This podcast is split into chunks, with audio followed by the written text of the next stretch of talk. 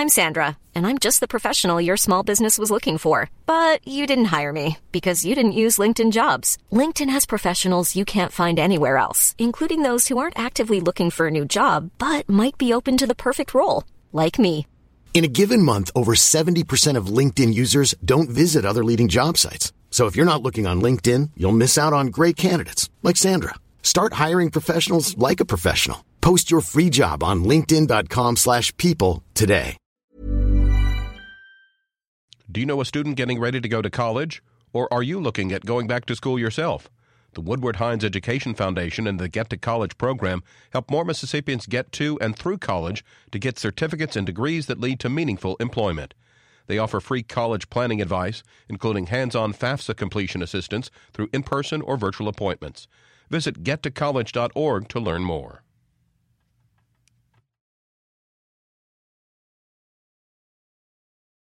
Support for M P B comes from the University of Mississippi School of Education, now offering an online master's degree in teaching. A state license can be earned after the first summer semester with an opportunity to teach grades seven through twelve. Accepting applications now through May. More information at education dot ole miss dot e d u. Good morning. It's eight thirty on Tuesday, April eleventh. I'm Karen Brown, and this is Mississippi Edition on M P B Think Radio. On today's show, with a large cocaine bust happening in Rankin County, law enforcement is reminding Mississippi residents that drug trafficking continues to be a challenge. And on StoryCorps, tales from the life of a Marine who spent time in Hollywood playing cards with John Wayne. Plus, hear from Jackson State University students and alumni as they unite to honor the memory of two students victimized on the campus in nineteen seventy. They have not forgotten What what happened here. There's no sense unless we not forget. And I would never forget what happened here. That's all coming up.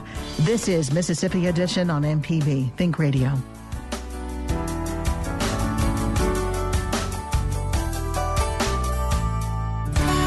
Just last week, Pearl Police seized one hundred twenty-five pounds of cocaine during a traffic stop on Interstate twenty. It's a reminder that drug trafficking in and through Mississippi is a constant battle for law enforcement. The Rankin County cocaine bust is the largest cocaine bust on an interstate in the U S so far this year. I twenty stretches from Texas to South Carolina. It's a straight path through Dallas and Atlanta for drug runners. Pearl Police Department's Lieutenant John Johnson Johnson made the arrest in the dr- in the huge bust. He tells M P B's Mark Rigsby about the work of the interdiction unit. We got officers made up from Rankin S O, Pearl Police Department, Rankin County District Attorney's Office, and the Madison Police Department to try to stop the flow of illegal contraband being traveled through our interstate systems through our state. I twenty is known to be uh, a big drug trafficking corridor going from Texas to South Carolina. What are you seeing right now? Oh, uh, we seen pretty much everything. When you got weapons being smuggled back west, uh, illegal contraband flowing to the East Coast.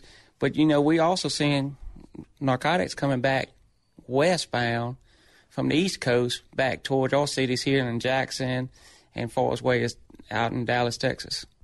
Because Atlanta, Georgia is becoming a big hub, and they getting the narcotics into there, and they redistributing it out back west to other cities. Just recently, you were involved in a very large drug bust, a cocaine bust on I twenty. Can you tell us what happened? Uh, I made a traffic stop late Saturday night on a two thousand three R V for careless driving. Talking to the subject, determined that some kind of criminal activity was afoot. Uh, got consent to search the vehicle from the driver and the only occupant, and located approximately one hundred twenty-five pounds of cocaine concealed inside a vehicle that was heading to the East Coast. You, you said it was concealed. Where was it in, in the vehicle? Some of it was concealed in the slide-out portion of the R V that slides out. Had the top part concealed up there. The rest of it was concealed up under the sink in the re- restroom.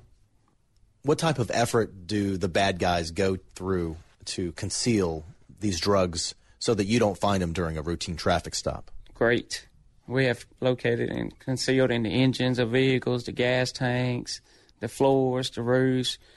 Any way they could think of hiding it, they're going to hide it. Can you tell me about the person that you arrested? Uh, he was a um, citizen of Texas. He's probably fifty years old, Hispanic male. Are you finding that drug trafficking does not discriminate? It does not. You know, we have caught white people, young, old, all the way up to, I think the oldest we ever encountered was a seventy-two-year-old male. Do you ever encounter a language barrier? Sometimes. Majority of officers on our unit is not fluent in Spanish. We have the basic command in Spanish to get us through our traffic stops. But sometimes, yes, sir. Did he tell you what, what he was doing? Uh, no, sir. Uh, he decided to exercise his rights at the time and not answer any questions due to what he said his family, he didn't want his family to be killed. You get a kilo of cocaine in Atlanta, Georgia for about thirty thousand, forty thousand a kilo, and it was approximately fifty-six point seven kilograms. You're looking at over a million dollars worth for contraband that the cartels lost. This sounds like dangerous work. Yes, sir. Very. We have several interaction officers across this country that gave their life to stop the flow of contraband on the interstate systems. How easy is it to transport drugs through the interstate?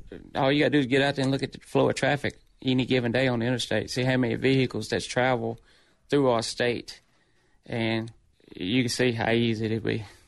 What would tip you off? We get out there and work aggressive traffic enforcement, and through our training, when we conduct a traffic stop, we pick up any type of criminal behavior. That's when we take it a little next step. It's called looking beyond the traffic stop. And, you know, we see nurse behavior, conflicting statements. Then we sort of ask ourselves, why is this person being this nervous on a, just a regular traffic stop? And what did you see the other night? Oh, he made several conflicting statements to myself and another officer that was on scene. Extreme nervousness, you know. So he, he gave all the behaviors that we have been trained to look for involving criminal activity. Is one hundred twenty-five pounds of cocaine a lot of cocaine? So far as this year, that was the largest cocaine seizure on the interstate system across the whole United States. Is this just the drop in the bucket, or is this a, a significant seizure? That's a significant seizure, but, you know, you got uh, vehicles, tractor trailers, any other kind of vehicle. If you're a sustaining member of M P B Think Radio, also. we appreciate you. It was a very significant seizure. So when you compare cocaine to other types of drugs that you're seizing on I twenty from drug traffickers, how does it compare? Oh, we have seen a very significant increase in methamphetamine seizures. And uh, just this year alone, I think we got four significant amount of seizures, of, just including methamphetamine. Why meth? Why, why is meth such a big problem now? Easily make. And it's very addictive. Is there that much demand for it? Yes, sir. All over the state, just increased. Thank you very much for your time today. Thanks for being on the program. Thank you. Pearl Police Department's Lieutenant John Johnson with M P B's Mark Rigsby. Police say it was the largest cocaine bust on an interstate in the U S this year. The Mississippi Bureau of Narcotics says they were involved in twenty-three hundred drug cases and thirteen hundred arrests statewide last year. Lieutenant Brian McGarrity, Director of Public Affairs for the City of Pearl, says meth is a big problem. That's huge, just because you don't know of the destination of the drugs.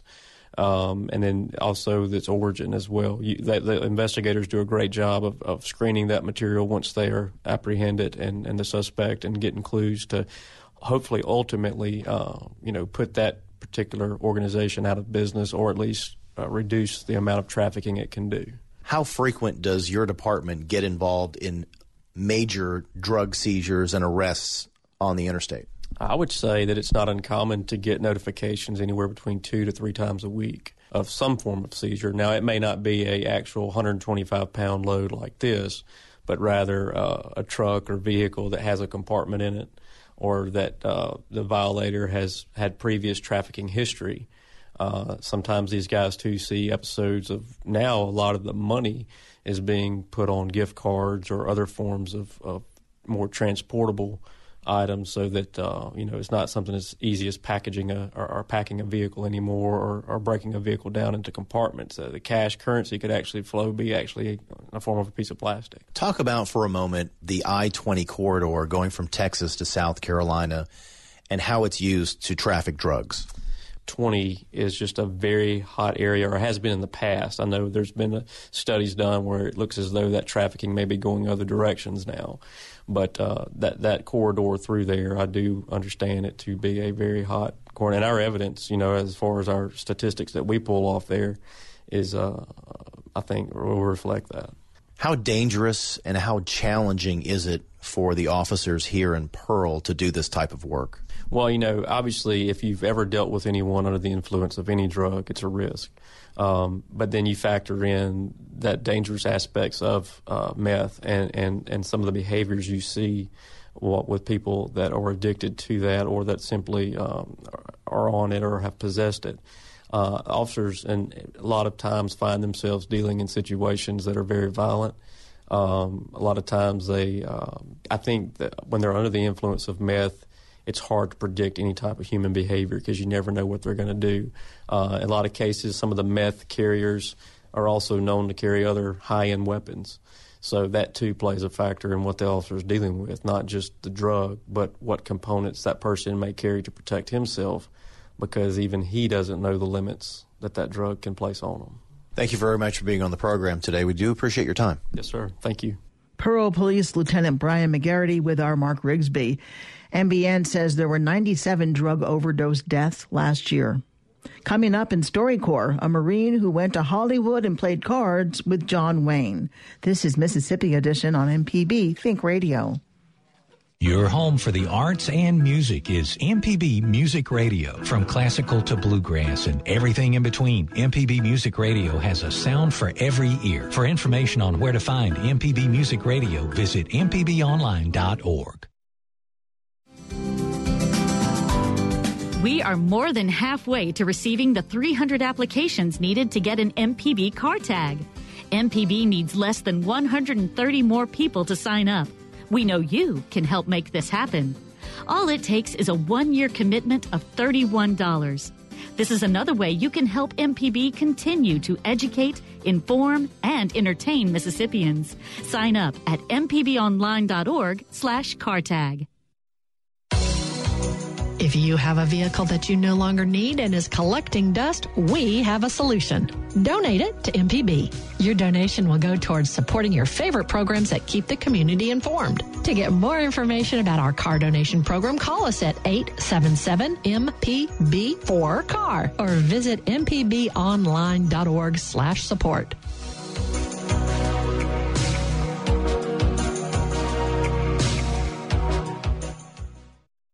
Hi, I'm Doctor Susan Buttress.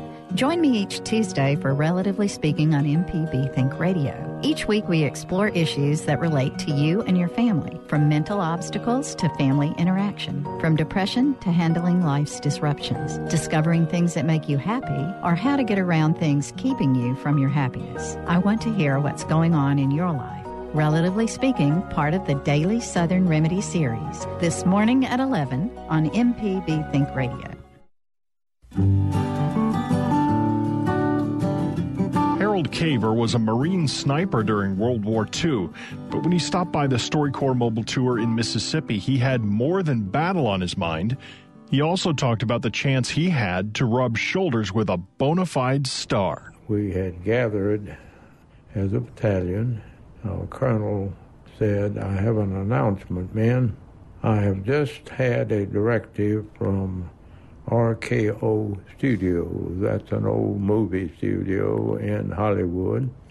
"They are making a movie, and they want possibly as many as eighty Marines to demonstrate a landing, and we would like to know if I can get at least eighty of you to volunteer." I think every man's hand in the battalion went up. "Well," he said, "that's exactly what I expected of you." And uh, I was one of the few selected to go to uh, Hollywood. And this movie was John Wayne, Anthony Quinn, and a lovely little lady named Beulah Bondi. Back to Bataan was the name of the movie. And it was really enjoyable to me. One day, maybe we were waiting for the light to get better, whatever. I was just sort of walking around. I heard this voice, "Hey, son." I knew it was John Wayne. I hadn't met him up until that time. I looked and I said, "Yes, sir." He said, "Do not sir me." "Okay. Do you play bridge, son?" Yes, I do. We need a an extra over here. We have three, and we need someone to every day. Well, possibly not every day, but most of the time we were there shooting that movie. If something wasn't going on of interest, and John Wayne and group was sitting around, he'd send someone to get me, find me, and, and so I spent a good number of days playing bridge with John Wayne, which was quite an experience. I learned to respect that man a great deal. No comment about Anthony Quinn. I did respect John Wayne a great deal. What was he like in person? Well, he was genuine is probably the most descriptive word. He was genuine. I learned very quickly if he said something to you, that was the way it was going to be. I remember answering the first question he asked me, which I don't remember the question, but I said, yes, sir. And he said, don't call me sir. I said, okay, Mister Wayne, don't call me Mister Wayne, I'm Duke. Okay, Duke. So from then on, it was Duke Wayne. Quite a remarkable man.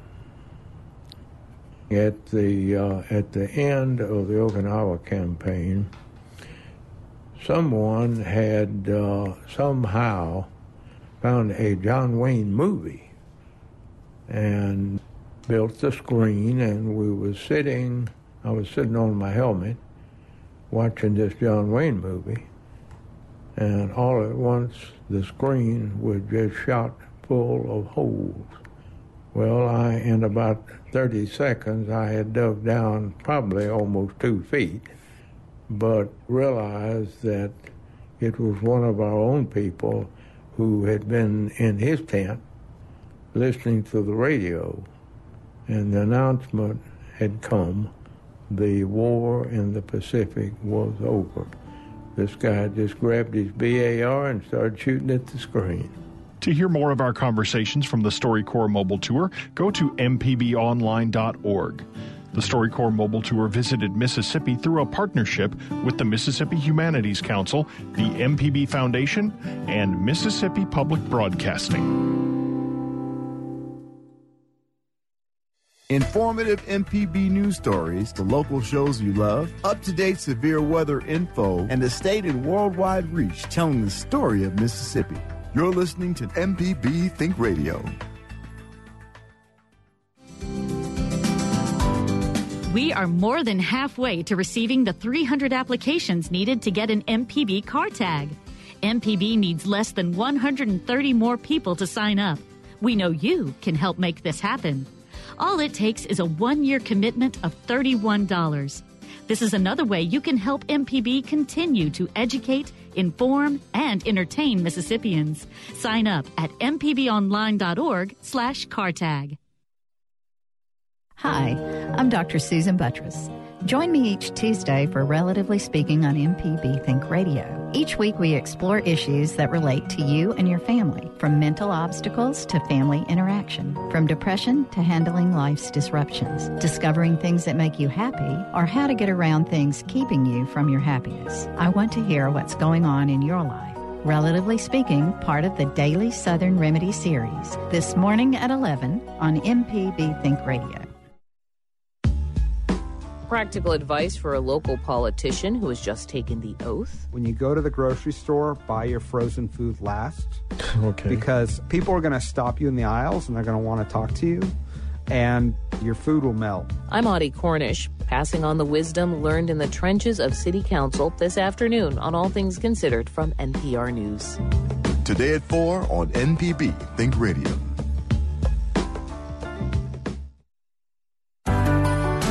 This is Mississippi Edition on M P B Think Radio. I'm Karen Brown. Students and alumni of Jackson State University are stressing the importance of remembering historic nineteen seventy campus attacks. On May fourteenth, nineteen seventy, twenty-one-year-old Jackson State student Philip Gibbs and seventeen-year-old Jim Hill High School student James Green were killed in a protest involving police, students, and white harassers. At the time of the attacks, observers say white motorists drove through campus on Lynch Street and harassed students, leading to the protests. J S U alum James Lapp Baker was a student at the time of the attack. He tells M P B's Alexis Ware it's important for this generation to know what happened. I'm here because I was here forty-seven years ago when the shooting occurred here. I was ten yards away from the shooting, and I was um, that was my class, a class of nineteen seventy. And I'm also here because I have been and still am uh, disturbed because of what happened then. And I always tell people, and I used to tell my students, that history has a, a way of repeating itself. So we have to be very careful. But we can't forget history. There are a lot of students that they don't know what happened here. That's bad. There's an old saying, so lest we not forget. And I would never forget what happened here. Why is it important to you for the students to continue to remember? Because it's part of them. Whether they know it or not, it's part of their history. They are attending school on history because of what happened here. So can you tell me, what was it like being here the day that that happened? Well, first of all, you had some rocks and bottle throwing, you know, from the students to white motorists who were passing through because they had initiated um, the throwing and uh, using the N-word. But at the same time, on May fourteenth, everybody that night were just laying around, enjoying themselves, not making any noise, on both sides of the campus. And here comes uh, law enforcement officers, city police officers, and highway patrolmen marching up. They came up for a reason. What were the protests that day? Well, we had veterans here who had been in Vietnam. My brother was one of those vets. We had uh, people here who were in school who had been uh, in Vietnam, but they told us all about Vietnam, okay? So it wasn't like we were protesting Uh, the Vietnam War. No, we were protesting white motorists coming through this doggone campus on Lynch Street, hollering out the N-word, throwing bottles and bricks and rocks, and even hitting students with their cars. That's what we were protesting more than anything. So how do you feel now, seeing that it's bricked off and a lot of students congregate here? How does that feel for you? It's okay to a certain extent. This plaza should be respected. But see, the only way you're going to respect the plaza and anything else is that you know why it's there. You have to know the history. What more do you think can be done to make sure that they do know the history? The instructors, the professors, the administration, and everybody else, and even the students who know about this should be talking with other students to let them know what happened on this campus on May fourteenth and fifteenth. Thank you so much for speaking with me. You're very welcome. The area where the shooting took place is now a central walkway for students called the Plaza. Members of the Jackson State community came together Monday to memorialize Gibbs and Green. The construction of the plaza prevents vehicles from passing through the center of the campus. Camelia Walker is a junior math major at Jackson State University. She tells our Alexis Ware it's good for students to know the meaning behind the plaza they use every day. I think that it's very important for us to know the events that took place forty-seven years ago, because we need to actually understand why this came about. Why did the plaza come about? Why is it titled Gibbs Green Plaza? Who are those two individuals? We walk up and down this plaza every day just thinking it's a walkway, a time to mingle with friends or schoolmates, but it's a reason it came about. We still can see the bullet prints that are on the building. So we need to know what actually took place. Those are not just prints that took place because of the contractors. You know, those are not things that, you know, you just threw a rock and it happened there.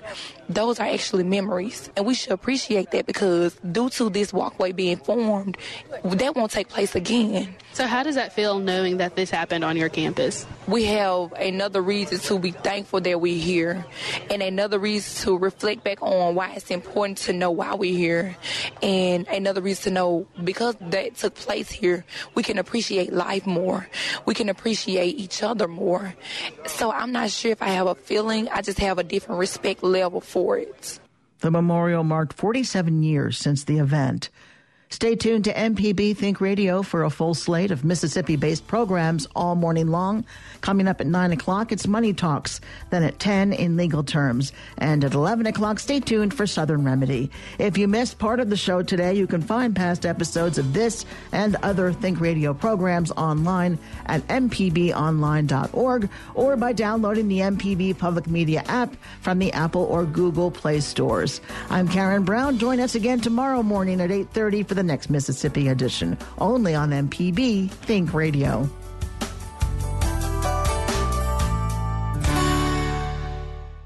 Support for M P B comes from the University of Mississippi School of Education, now offering an online master's degree in teaching. A state license can be earned after the first summer semester with an opportunity to teach grades seven through twelve. Accepting applications now through May. More information at education dot org.